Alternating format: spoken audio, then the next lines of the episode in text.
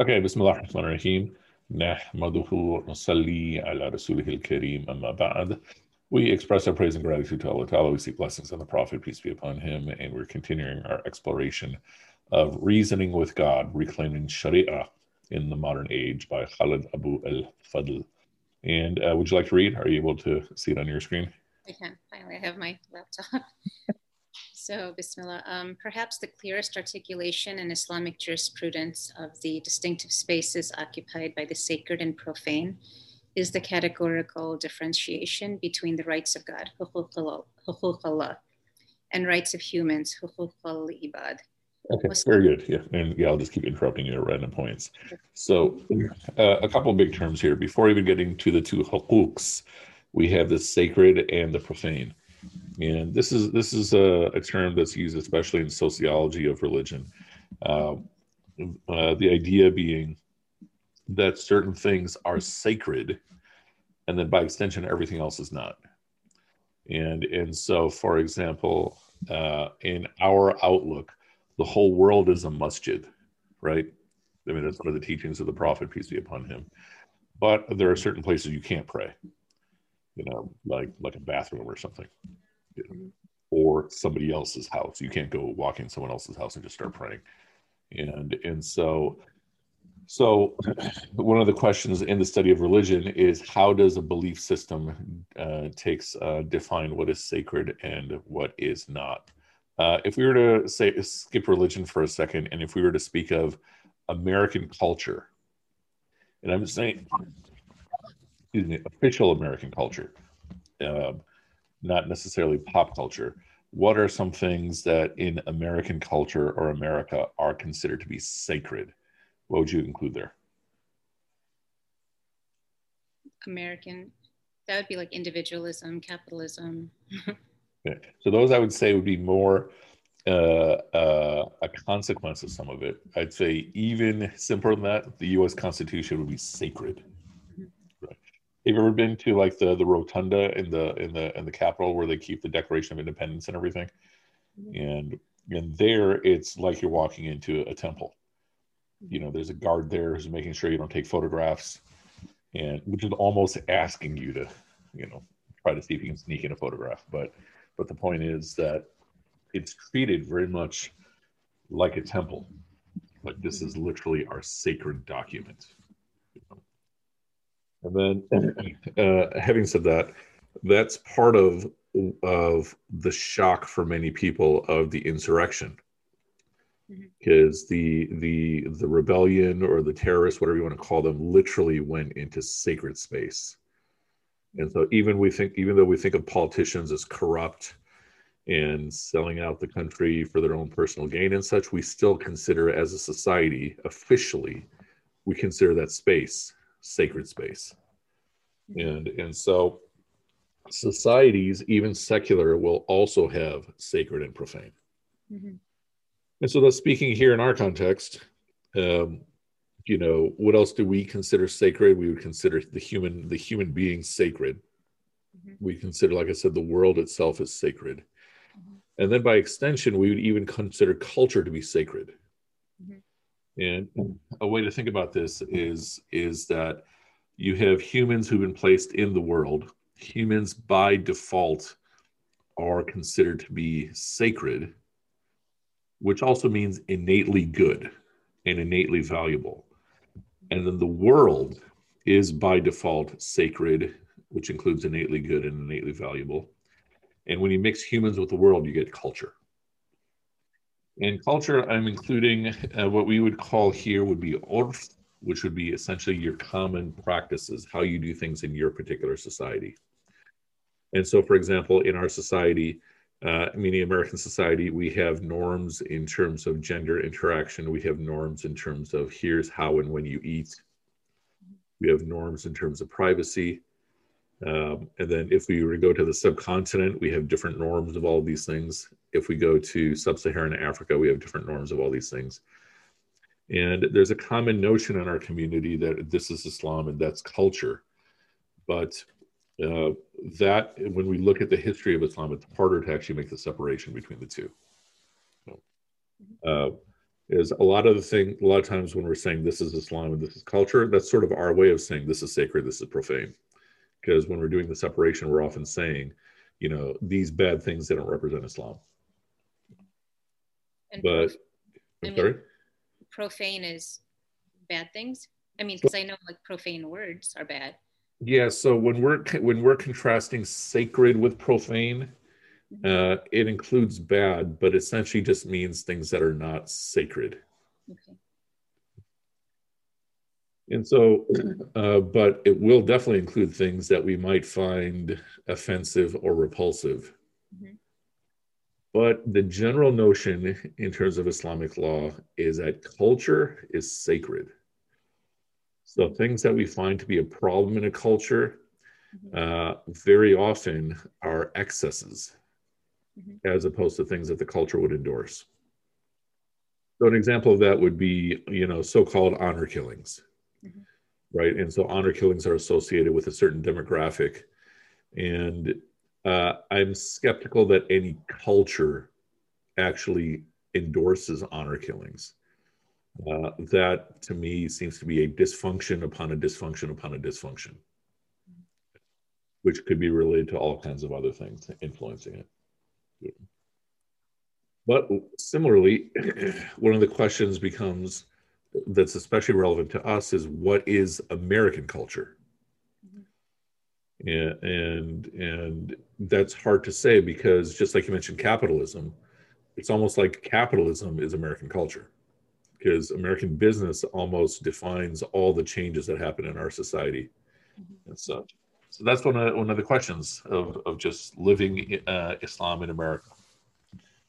Anyways, having said that, he's speaking of these two concepts, and if there's two terms to know from the whole book, it would be these two terms: the rights of Allah, hukuk Allah, and the rights of humans.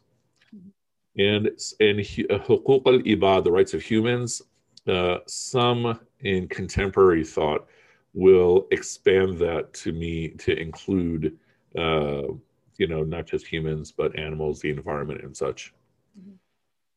And, and this is also one of the issues of of modern life or postmodern life. Uh, for example if we were to look at zabiha rules right? I mean i always talk about how my msa students only care about zabiha meat med school marriage you know and, and jinns but uh, in terms of of zabiha meat what is the focus of uh, a common consumer of zabiha meat in Chicago in 2021? It's like, all right, was it slaughtered properly?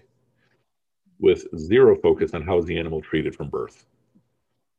And and why is that the case? Because in the past it was assumed that the animal was treated properly, right? That you treat the animal properly just because that's what you do.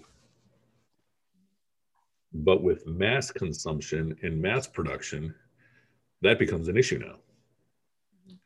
Because, you know, uh, I make a point to my undergrads that, I mean, I can buy my meat at, you know, one of the shops in Devon that are in such competition that they actually have to buy the lowest quality meat to be able to sell it for the lowest price with the smallest amount of markup. And if I go to Chipotle, I'm going to get better quality meat mm-hmm. because the animal's actually treated better and cleaner. And cleaner. Yes, exactly. Right. It's really sad, right? The halal places are just most of them are disgusting. Yeah, yeah. And and I only know this because I've had students whose families have run, you know, restaurants on Devon, or they've run the farms that restaurants buy from. Mm-hmm. And they've literally told me this that the, the that the halal stores literally buy the lowest quality meat because the competition is so fierce. Yeah. And so before uh, the treatment of the animal would have been something that's just assumed, what we would call humane treatment. But now it's it's actually a, a thing of concern. Mm-hmm. So these are the two big categories. Uh, uh, Honey, can you see the, the, the screen? Right, so yeah. So we're talking about hukuk Allah and hukuk al-ibad. And the basic point being that, uh, I mean, hukuk Allah is basically your rituals. And then hukuk al-ibad would be the rights uh, that everybody else has. The default is humans, but the example I'm making here is that we might over the course of the next few years and decades, especially see this expanded to treatment of animals.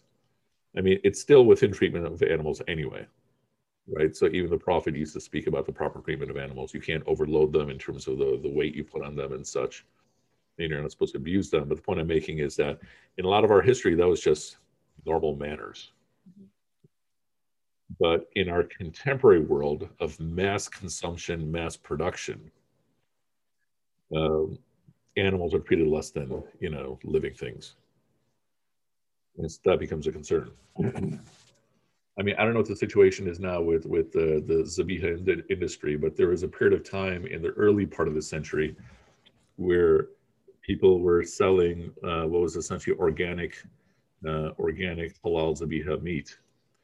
But even then, at the time of the slaughter of the animal, the animal would still get stunned into paralysis and then they would do the the the, the slaughter. And so it's actually very hard to find true 100%, you know, Islamic meat, meaning that it's treated humanely from the moment of birth all the way, including the moment and process of slaughter. But these are the, the these are two important terms in law. We'll, we'll see what else he has to say. All right, uh, I'm going to go want to continue. Muslim jurists agreed that humans cannot benefit or harm God. And so, unlike the rights owed to human beings, the rights of God do not involve any actual interests of God. Okay, so that statement is pretty straightforward, right? Uh, but it comes down uh, why is it a point that needs to be made? It's how do we determine what is a right? Uh, that what you can infer from here is that there may be something related to the right of safety. Mm-hmm. So you can't hurt Allah. So what do you, you know, the right of safety doesn't really apply there. When you're ready, you can continue. Keep going? Yeah. Okay. Depending on the context, the word hukuk, singular huk, referred to the province, jurisdiction, boundaries, or limits of God, hududullah. Interestingly, hukuk al-ibad did not refer to public or common rights, but to the material interests and benefits belonging to each human being as an individual. Okay, so another uh, two other uh, big terms. So another uh, uh, important term to note is hudud Allah. And so here, uh, as stated, these are the limits that Allah allows. And a way to think about what this means philosophically is that think of the story of Adam and Eve in paradise. Uh, peace be upon them. They were told, "Go wherever you want, mm-hmm. just don't eat this tree. Don't don't come near this tree." Okay. And a side point, there's no apple or anything like that, either in the Muslim or Christian version of the story. That's a student. Students always ask me, so where's the apple? Anyway, anyway, that's beside the point. But uh, but the point is that when uh, our rules on on food and drink, and essentially other actions, the actual rules are do whatever you want. Just don't cross this boundary. And so the metaphor many people will give is imagine you have uh, a field, you have a pole in the middle of the field, and you have a horse whose neck is tied to the pole. And so that whole range that the pole, the horse can walk, that is all within the hudud.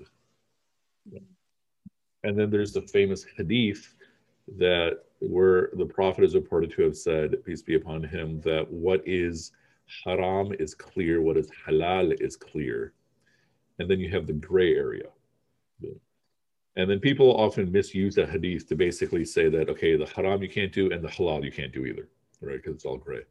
No, because uh, when you look at the rest of the hadith, what it's basically saying is that if you come near the haram, just be careful because you're probably going to fall in. Mm-hmm. Because even the the ayahs about the tree they don't say don't eat from the tree. They say don't come near the tree right? Or the ayahs on zina don't say don't do zina. They say don't come near it. And and so so likewise the point is to try to imagine when we're imagining hudud it's also giving us a philosophical statement about about actions which is that everything is allowed just don't cross this boundary Mm-hmm. As opposed to Sunday school Islam, Sunday school Islam gives you the impression that by default everything is haram. And so then, as a principle in Islamic law, is that the burden of proof is on the person who says you can't do something. So whatever it is, stem cell research, you know, abortion, um, eating at Denny's, I don't know what, but uh, yeah, how do you like that for, for a list of three things? But um, the point being that the burden of proof is on the person who says you can't do it, not on the person who says you can. Because just like we're saying, in principle, human nature, humans are sacred and good, the world is sacred and good, culture is sacred and good. It means that the default of any action is that it is good and permissible. Okay, and then what else was we, did we just see? Okay, so hukuk is, as we said, is the plural of haq. Huk is the common word for, for, for rights and such. Oh yeah, so then we said that uh, interestingly, hukuk al did not refer to public or common rights. That's uh, more of a modern concept um, in the nation state. This idea of public rights and common rights, because what is part of the essence of the nation state? It's number one, it's domination of public space and then and then another aspect is citizenship in the nation. And and thus the rights that come with citizenship just by virtue of your citizenship. This is this is modern. And then relate to that which is related to what both of you are experts on now mashallah is is coercive law. That uh, in the history of muslim empires for example you had immense amount of freedom on how you live your life as long as you paid your taxes and there was no fear that you were rebelling. That if there was a concern of a rebellion, then the king would be upset. But uh, as long as there was stability, the king uh, would uh, have tremendous esteem in being a benevolent king. And you just have to pay your taxes. And a lot of times the king is just focused on expanding the kingdom or just perfecting the kingdom. This is whether we're talking about the Sultan of the Ottoman Empire or the Mughal Emperor, what have you. It's a modern concept going back at least 200 years, give or take, of this system of, of public space, the public good, and then common rights. And so, how is hukuk al ibad uh, then defined if we didn't have this notion of common rights and public good? Was material interests and benefits at the individual level, essentially meaning safety, promotion of good, and, and opposition of harm. Which, if we were to sum up Sharia into one sentence, it would be removal of harm and promotion of benefit. That's literally the essence of Sharia. And if we were to reduce that, it would be removal of harm. Which means if if there's no issue, then there's no issue. You just live your life and do whatever it is you want to do, do whatever it is you need to do. So you mean individual liberties, like kind of what like what in America we would call like civil rights and liber- civil liberties or individual liberties, but not necessarily. Is that it? Um, well, after your whole sentence, because uh, when I'm hearing terminology, uh, I get I get stuck there because you and I might mean two different things. Um, so like like right to life, liberty, and the pursuit of happiness. You know, things like like your basic rights as human being, which includes security and other things, mm-hmm. but not necessarily like communal rights. Um, mm-hmm. Is that what you're saying? I'm I'm a little bit confused to be okay. honest. Maybe so, I missed something there. Oh no. Okay. So so essentially, what we're saying is that in terms of the rights of of ibad, the rights of people. Yeah, uh, we're saying that you you have, for example, the principles and what we would speak about in the maqasid of the Sharia, right? Preservation of life, preservation of wealth, preservation of, of intellect, so forth and so on. But more often than not, these would be things that would not even be discussed unless there's a conflict. Okay. And and what I'm suggesting is that in the format of the modern nation state, there's a very conscious concept of public rights. Right. And, and the rights of the individual. And I'm suggesting that pre-modernity, pre-nation states, it may have been at most an assumed thing, but not necessarily articulated as something to be concerned about. Okay. So it was just given. It was it was a given. It was a given, or it would come up whenever there's um, what's the word? Uh, whenever there is conflict. You know? And so you have courts focused on conflict resolution and such. But we're also speaking of generations where slavery, multiple types of slaveries are uh, is the norm. And and and so the slaves would have certain types of rights related to harm and treatment.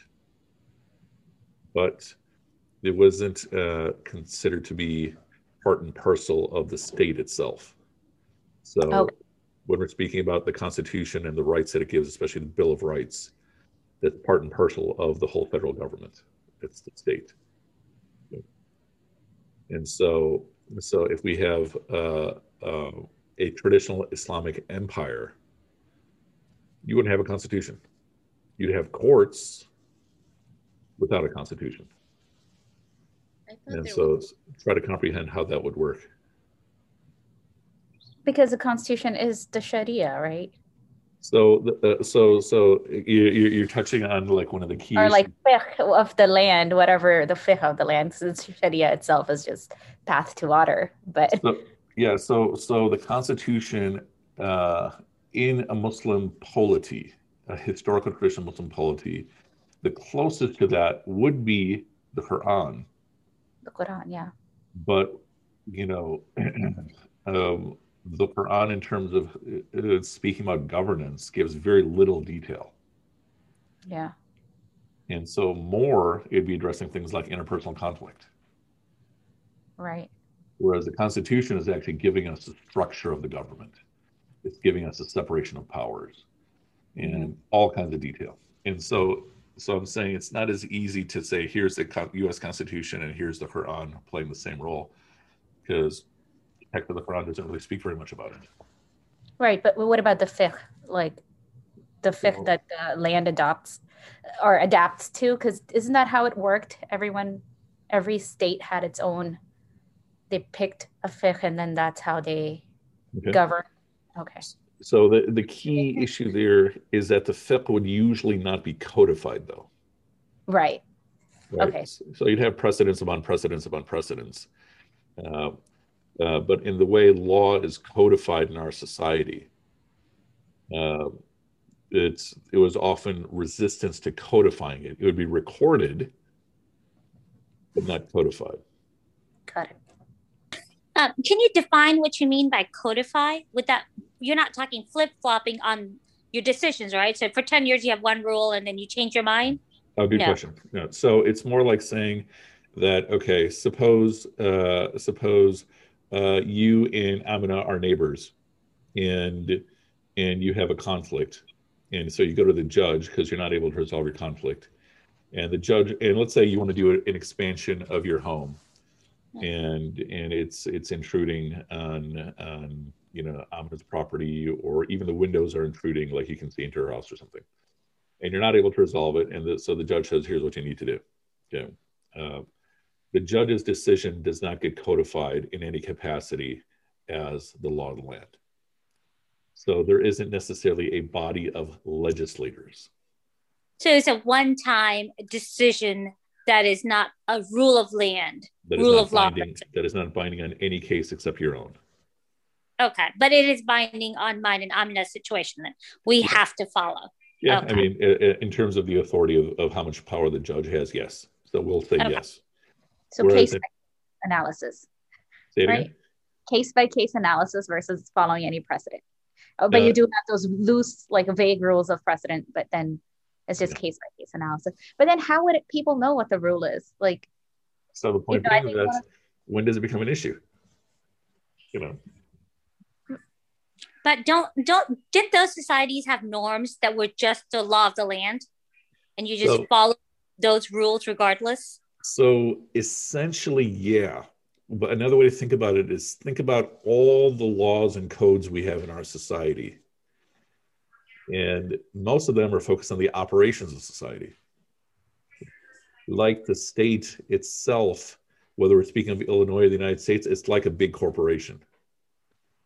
And, and so for the operations of the state, legislating this upon this upon this upon this and and so an empire has a bit of that but not too much until the modern era where where there started to be more and more of a push for a constitutional structure meaning whatever the king says goes and if the king is cool with it you know you do you do as you will and you'll have historian type people and other people that'll just record all these events uh, but there isn't as much. I mean, so there'll be court records, mm-hmm. but not as much legislation.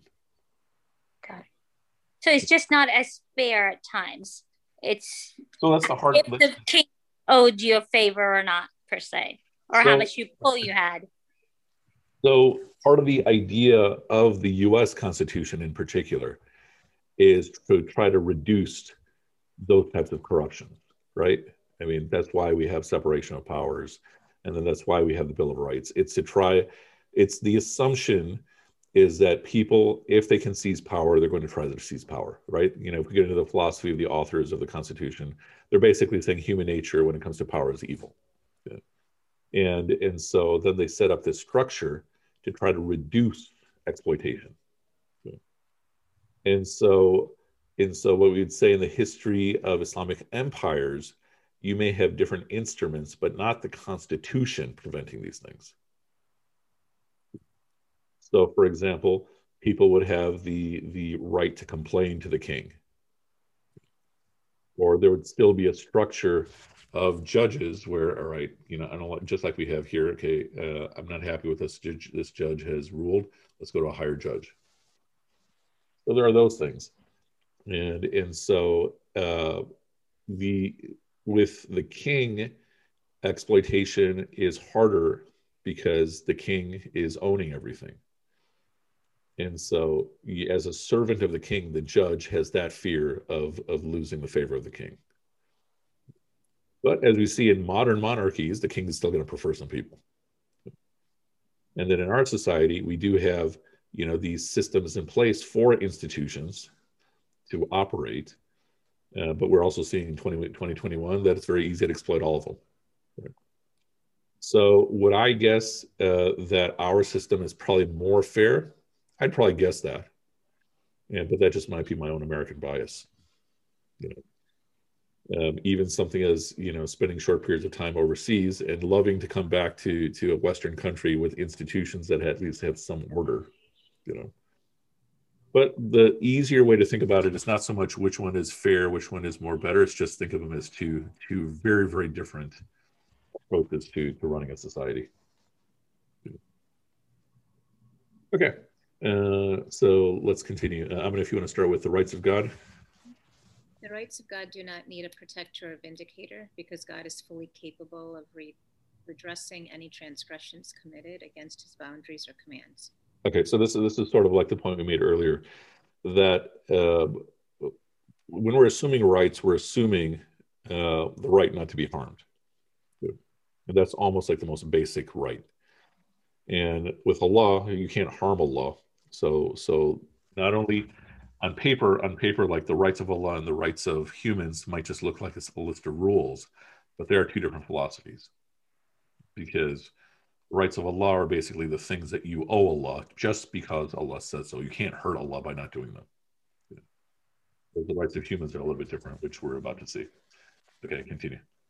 But unlike God, human beings do not need an agent empowered to defend them and redress any transgressions committed against their person or properties. Therefore, the state is not simply empowered, but obligated to enforce the rights and obligations owed to people and may not legitimately ignore them or waive away. The state was precluded from enforcing the rights of God because the state was not God's representative, and God had reserved these state reserved these rights to his exclusive jurisdiction and province. Okay, so it's this latter part that I especially want to focus on. Uh, when we look at the history of of political thinkers in terms of you know the overlap of Islamic law and governance, the only thing where it seems like people are consistent of the rights of Allah, where they say the government can enforce these things, seem to be prayer on men, meaning like in the masjid, and zakat on everybody. You know, so like how in Iran and Saudi Arabia you have to cover yourself if you're a woman. Um, that's a modern phenomenon as a government coercion. You know, we you know we can we can have the discussion about like how does it feel, how does it play on Islamic law like we did I think some some weeks back, but in terms of government coercion, that's a it's a brand new phenomenon. But zakat and salah, uh, the general opinion is if I am signing on to be a Muslim, then if I'm a Muslim man, I'm obliging myself to make my prayers in the masjid. And if I'm signing on to be a Muslim, uh, whether I'm a man or a woman, I'm obliging myself to pay zakat or to be evaluated whether or not I owe it or, or, or such. Everything else, uh, uh, uh generally speaking, seems to be outside of what scholars would regard a government could enforce, you know, on on a population. Uh, in terms of the obligations to Allah, so fasting can't enforce that. So, I mean, I don't even know how you would enforce that anyway, like forcing everything to shut down or something. Um, I don't know how you enforce Hajj. So the big ones would basically be Salah and Zakah. What do y'all think about that? The government's right to enforce that. Blasphemy seems something that they tend to enforce, or they try to pull that into government. Mm-hmm. Yeah, blasphemy laws. History, or is it a new concept? Blasphemy laws uh, go back. Uh, guess how far? Give or take about 1979. Really? Okay. In, in the subcontinent, and in, in Pakistan in particular, it's it's literally that young. Okay. And but why were blasphemy laws put in? So what's taking place is that you have, uh, and different people have different narratives, but in terms of the way I understand it, you have uh, Zulfikar Ali Bhutto, who is leading Pakistan, and then you had some religious voices who felt that he was secularizing the country too much and exploiting the country too much. And, and by exploiting, I mean building casinos in poor areas. Mm. And, and so then you had this huge wave of religious zeal some of it was inspired by the Iranian Revolution, but it was basically in the air all over the Muslim world anyway. Because literally at the same time, you have the Iranian Revolution, you have the Soviet invasion of Afghanistan. And then in sub Saharan Africa, there's also something else taking place right around the same time. And so, what's taking place in Pakistan is this resurgence of a push to Islamify or re Islamify Pakistan. Mm-hmm.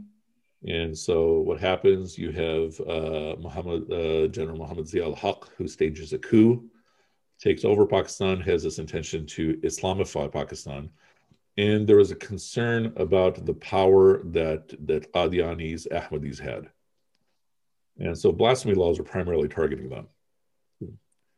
Uh, and, and so so this is uh, in the modern Islamic, in the modern religious state. So in the modern nation state, if there's a church affiliation, a fundamental question is who's part of your church. So in Israel, this has been an ongoing issue. You know, even as, you know, from our perspective, we look at Israel in terms of, of you know what's you know wiping out of the Palestinians and such. Within Israel discourse, one of their big issues is is the question of okay, who's Jewish, who's not Jewish. And so Reform Jews, which are 80% of the Jews in America, still by and large are not officially Jews in Israel. Oh. African Jews, uh, and so because what, what makes you Jewish? Your mother's Jewish, right? And so you have a lot of people who've converted to Judaism, or you have a lot of people where the father's Jewish but married a Catholic woman or something, and and so so that's one big issue there. But then on top of that, you'll have African Jews that may have been Jews for centuries that are not recognized.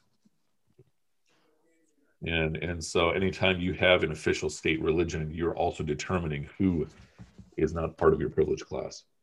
That's it's almost like voting rights in the United States, back only when white male property owners could vote. So, so in the United States, that's how it would play out, right? And so, in every other country, it's just according to are you recognized as a full citizen?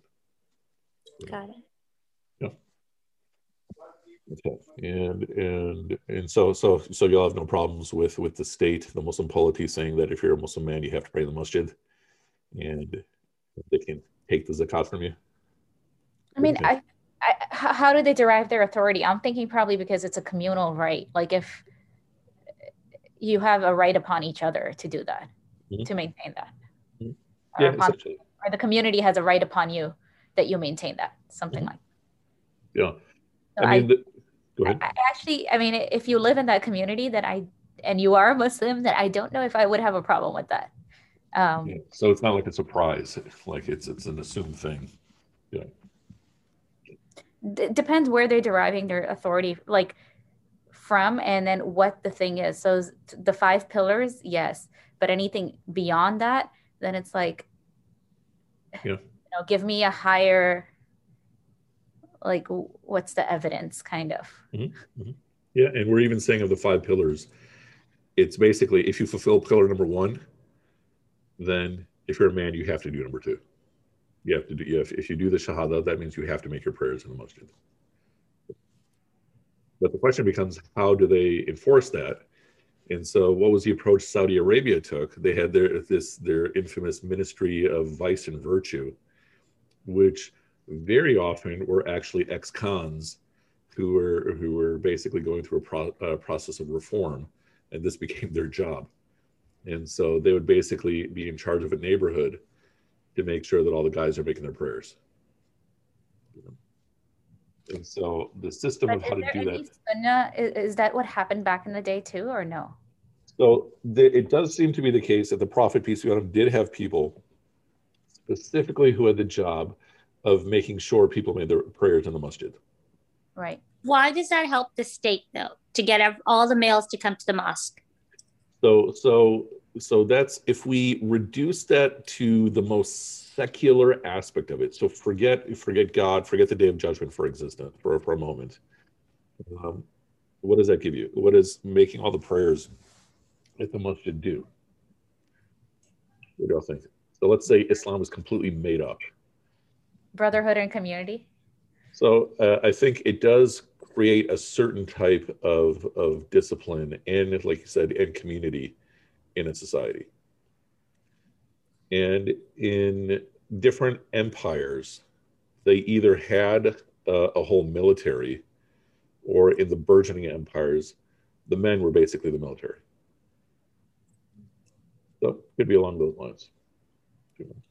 Or maybe there isn't really that much, you know, identifiable benefit, but this is something that Allah obliges. What the key point I'm making is that if you look at like the history of interpretation of all this, it seems like the only ritual practice, the only thing of the five pillars that scholars seem to agree that the state can enforce are these two things. Your, the daily prayers on the men and zakat. And um, and I mean, a question would be, can we, uh, uh, you know, in our modern collection of data, can we identify that the more people make their daily prayers, the better their conduct is? You know, I mean, I think we'd all like to say yes, but I'd be curious to find out what the actual data would show. Probably not. Okay, good. Um, who'd like to uh, read the from the next paragraph? Hania Ursula, either of you want to read? Okay, I'll go. She's shaking her head. okay, Bismillah. Muslim jurists, am, am I on the next paragraph? Okay. Muslim jurists clearly recognized the exceptionality and exclusivity of the sacred space and even jealously guarded it from the encroachments of the profane. Ironically, however, it is in dealing with the issue of God's clear boundaries and limits that the jurists most famously collapse the sacred and profane into a single space, at least in theory, if not in application. No. I'm in a class. And what is known as the hudud penalties, Muslim jurists asserted there is a category of divinely ordained punishments that apply to violations committed against a class of mixed rights, hukuk mukhtalika, mukhtalita,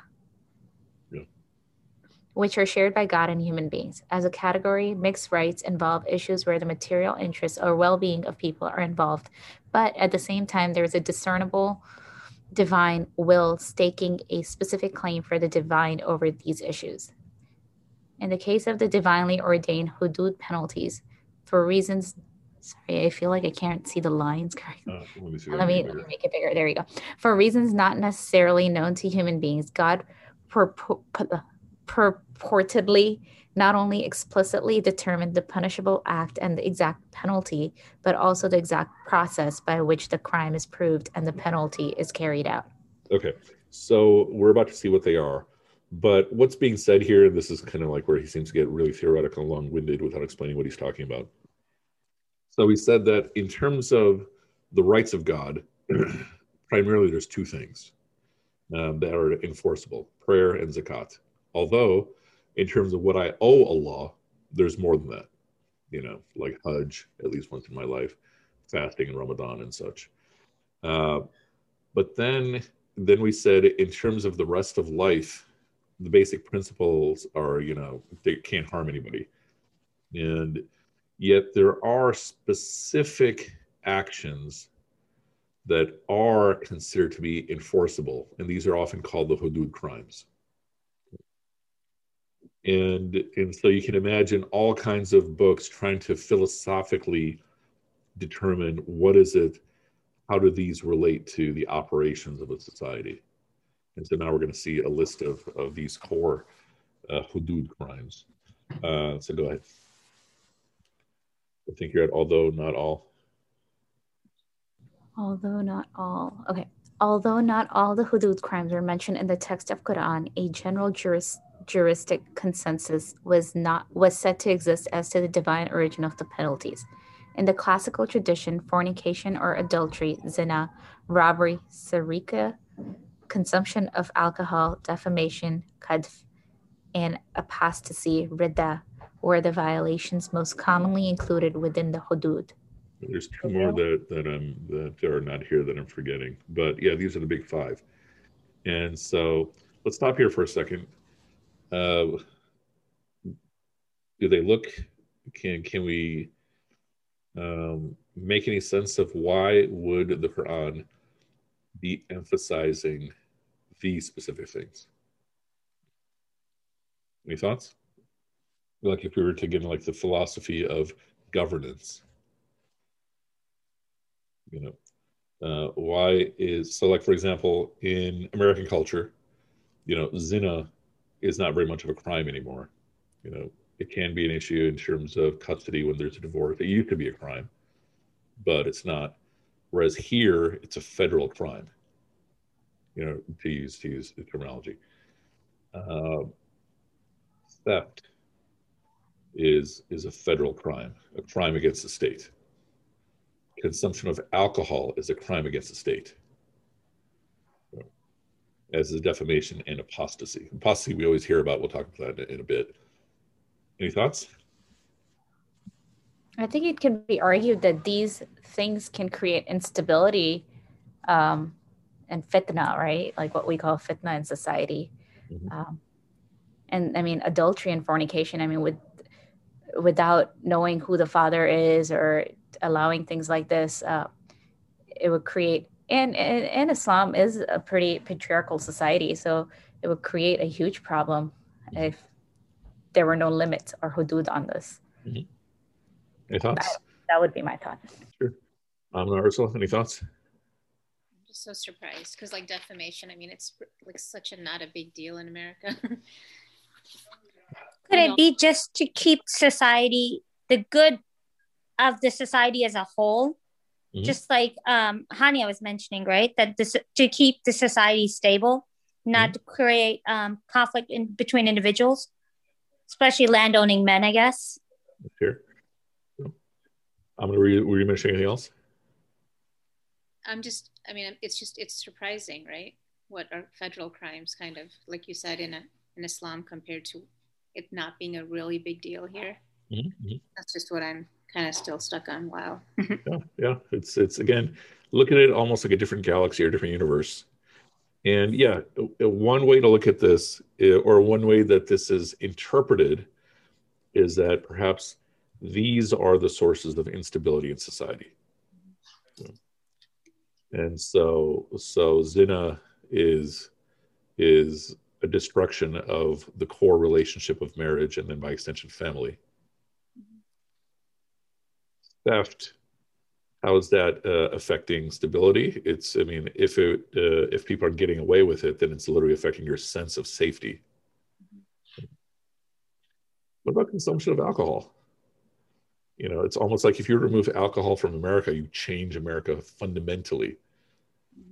Like a, uh, when I'm talking to my undergrads about professional life, you know, I tell them like half the jokes are about booze and all the social events are, are booze related. And I'm in campus ministry, and at Christmas season, the whole building smells like alcohol. And, you know, wine is part of literally uh, Catholic observances, and then for us, it's it's fascinating because it's literally the you know the opposite. And so, so the prophet peace be upon him, he's reported to have said that that consumption of alcohol is, in to paraphrase, is essentially the root of evil, all evil right? Obviously, love of dunya and those things are the spiritual roots. But in terms of actions, uh, what about defamation? So, like Amina, you mentioned the point about defamation. It's not a big deal here, but it's a federal crime here. They're like backbiting, right? So it include backbiting. Uh, so, so uh, think of the difference between backbiting and slander. Backbiting is if it's true. Mm-hmm. Slander is if it's false. But both of those would be included included here. And so one of the fundamentals of Sharia is the protection of dignity. Right. I was going to say reputation was is a big thing in Islam versus in America that's not something we value yeah. as much. Yeah, in fact, I mean uh, and when we get into the higher levels of popularity in society, it's almost like the opposite. Everything becomes TMZ. Like there's all the discourse about Britney Spears and the new documentary about her, and the criticisms of the documentary about her and such. That uh, um, yeah, you familiar with what I'm talking about here? Like the whole free Britney movement. Yeah. And so, so. It, but yeah. Oh. I said yeah. I haven't caught up on it. I, have I've read the hashtags, but. Yeah, yeah. So yeah, so there's the whole movement, you know, to, to support her in this documentary. I haven't seen the documentary yet, but then there's been all kinds of criticisms of the documentary, saying it's doing the exact same thing that it's accusing everybody else of in terms of devouring her you know, mm-hmm. for, for fandom and, and popular consumption. Um, what about apostasy? So there, I think we'd understand it from the context of of stability. Uh, but this is one of those controversial topics about you know getting the death sentence for apostasy. Why is apostasy such a serious thing, or why could it be such a serious thing? Because it can take so many others with them. That'd be part of it. In in uh, until the modern era, you know, so we said part of the modern era, the nation state era, is that your membership in, in society was based on citizenship. Whereas in these Islamic polities, your membership in society was based on your religion. And so mm-hmm. if you were converting, you were effectively joining the other side. Rebellion. Yeah. It was, it was literally synonymous with rebellion. And, and so a way to think about it is today in America, in Chicago in 2021, your, or American 2021, your religious identification is your personal business. You don't even need one. Okay. Whereas in the pre modern era, in these Muslim polities, that was literally your citizenship. And so they're busy fighting the Romans. If you convert to Christianity, you're effectively joining the other side. And so it was synonymous with rebellion. Can we talk about consumption of alcohol for a second? I was thinking, is that because mindfulness is a big is is a being mindful of all things that you do yeah is valued in Islam to a very high degree. Absolutely. Like if we look at each of these and connect these with the maqasid, the higher aims of, of Sharia, there is protection of intellect, robbery is, is addressing protection of property or, or wealth. Adultery okay. is protection of lineage. Defamation is protection of dignity. And apostasy is protection of deen. Like these are. That's what they are. They're basically they're ways to, yeah. Okay. Literally connected with one of the higher purposes. Got it. And so, so it would be in, by the issue of intellect. What we're saying is that intellect is central to your existence as a human being.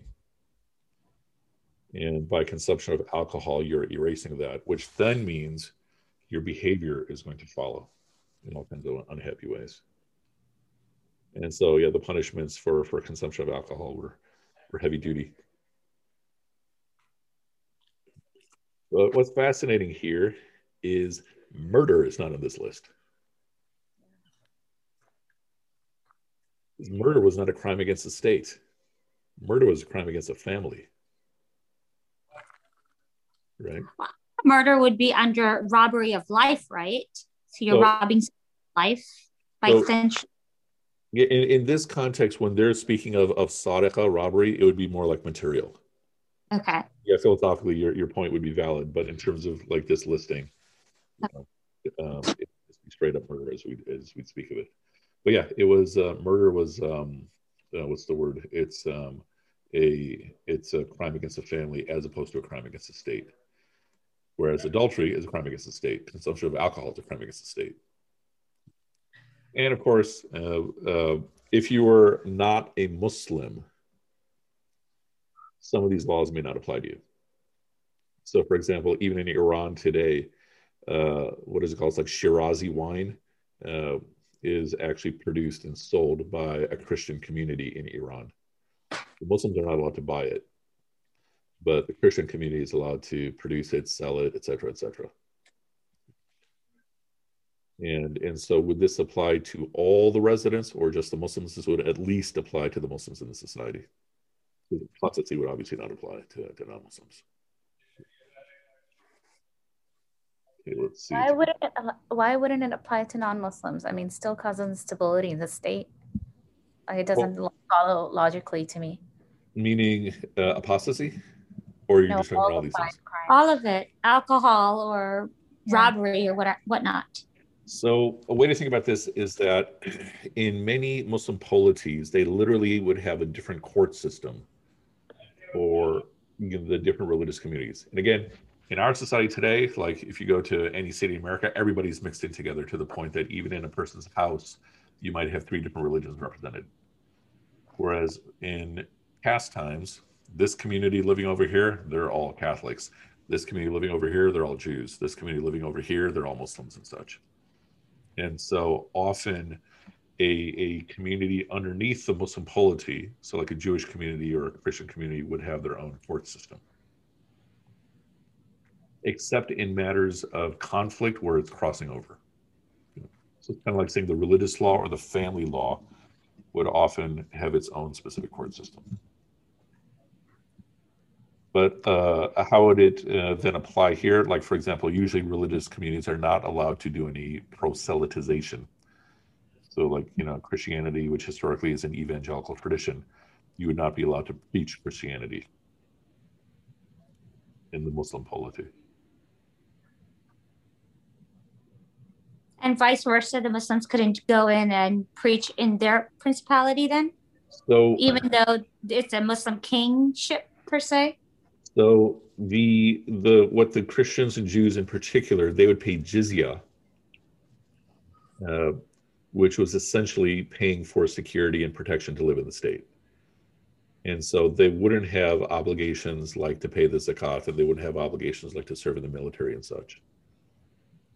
You know, they would have the same rights in terms of justice. So if a Muslim commits a crime against me, you know, and I'm a Catholic in, in the Muslim polity, I still have, you know, full rights and such. But I would also, uh, so I would not have some obligations that the Muslim has, but I also might not have some privileges like leadership in the society. But even that would vary too, because uh, in different Muslim polities, you even see uh, orphans of Christians are then getting raised to become part of the, the ministry and such, sometimes even being converted to Islam and such. But as a general principle, the you would have your own court system and you'd have jizya that you'd be paying a tax to, uh, a tax to the state, which from the outside in looks like second second class citizenship. Uh, I associate it more with like having a green card. Would the judge be a non-Muslim too? So if it's like the Muslim, the, the Christian court system, it would be a Christian judge, okay. you know, like a, a, Christian patriarch and all of that. Yeah. It makes sense for then. Yeah, and and and so you'll find some people that will really point out, like so even so you had Zoroastrians, and will point out that there's some things that are allowed in Zoroastrian law that are not even close to being allowed in Islamic law. you know, like, you know, things that we would see as incestuous relationships that would be allowed in those particular communities because that's in their law. Okay, uh, let's see how much more before we finish the paragraph. Let's actually stop right here because we're already at an hour. Um, but uh, let's pick up right at the sentence next time, inshallah, right after the hudud to talk more about the hudud and such. Okay, any questions about anything? Just quickly, higher maqasid, what are they? Can I write them down? I know you said family. Yeah. So, so the maqasid in terms of the higher principles, uh, what you find common among all the schools are the following six. Not necessarily in particular order, just the order that I'm remembering them. The preservation of life, the preservation of religion, the preservation of intellect, the preservation of lineage, the preservation of wealth, and the preservation of dignity. And then the list gets much further, you know, but those are the core. What, what's the definition in of maqasid? So maqasid would essentially, in our purpose, it would be sort of like the spirit of the law, but uh, it's often translated as the higher purposes of the law. So you would have usul, which is the literal interpretation of scripture. And then maqasid is saying, all right, when you take the whole text of the Quran and the Sunnah, these are some priorities that we see. So, so you know, we see life, there's a focus on preservation of life. And there's a preservation on lineage and such. And so when someone is then interpreting, they're going to be looking at the usul, if there's text, if there's scripture that is relevant to this specific issue at hand. And then they're going to negotiate that with the higher purposes, which is saying what? That you got the letter of the law and the spirit of the law. You want to make sure the implementation of the letter of the law doesn't contradict the spirit of the law. And then the third thing you're going to be negotiating with would be if there's a common practice in that particular society and how they do things, then we also have to take that into consideration. So the easiest example of that, this we might have looked at some weeks ago. There's this big long ayah at the end of Surah Al-Baqarah about taking out loans. And in there, you know, it says, okay, if you're taking out a loan, write it down.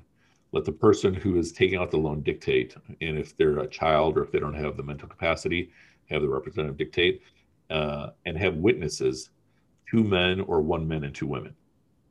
Right. And so the first question is that, okay, is this uh, considered to be an actual rule or is it a recommendation? And the overwhelming opinion seems to be this is a recommendation. So the text is saying, write it down. Uh, the debtor dictates, and then you have the witnesses. Uh, but so that would be the the text. But then the higher principles are in the text. You want to minimize doubt, and you want things to be fair. And and so then you have a third issue, which is how do you take out loans in American society? The witness of a, of a human being, so not even limited to to binary gender, uh, they're all considered to be the same, but I can take out a loan right now on the internet that doesn't even involve human beings. And it's still recorded and it's still enforceable. And so you would negotiate those three things to figure out all right, if this particular loan I'm taking is it sound? So that apply to any aspect of life. And we said anytime there's a reasoning given after a verse, after a command, if there's a reasoning given, then it's a recommendation and not a rule, correct? Is it's that... uh, I wouldn't say anytime, but often, yeah. Okay, but that's what you had said, yeah. correct? Okay, yeah. Yeah. often, not okay. So again, it's not a rule; it's just yeah. Okay. Uh, think of it as a as a principle of interpretation. Okay, principle. Yeah, that's what you had said. Thank you. It's just like like it tells us to pray, but doesn't really tell us why to pray. So okay, that means we have to. Thank you. But in, in most cases, here's the rule, and then somewhere around there, it'll tell us, okay, here's the benefit of following the rule. Cool. Any other questions or thoughts? Like with fasting, doesn't it say, is it fasting or? So fasting, it does say that there's a benefit to fasting. You'll get taqwa, right? But meaning taqwa is it's it's not something you can really measure or evaluate. And so, uh, but even then, those fasts are considered to be recommended. The fasting of Ramadan, which is literally two ayahs later, it just says fast. Mm. Anything else? All right. Well, let me just make sure we're cool for next week. I don't want to be canceling all y'all again. Uh, yeah, we're good. We're good, inshallah. So next week, inshallah, Chicago time, 7.30. Barring any naps or major tragedies or anything like that. Okay, inshallah. So we'll continue uh, next week. سبحانك اللهم وبحمدك نشهد أن لا إله إلا أنت نستغفرك ونتوب إليك سبحانك اللهم glory to you, O Allah. وبحمدك praise and gratitude are to you. نشهد أن لا إله إلا أنت we bear witness there is no God but you. نستغفرك we seek your forgiveness ونتوب إليك and we turn to you. All right, I'll tell a word to you all, inshallah. Good discussion, and we'll continue next week. Assalamu alaikum wa rahmatullahi wa barakatuh.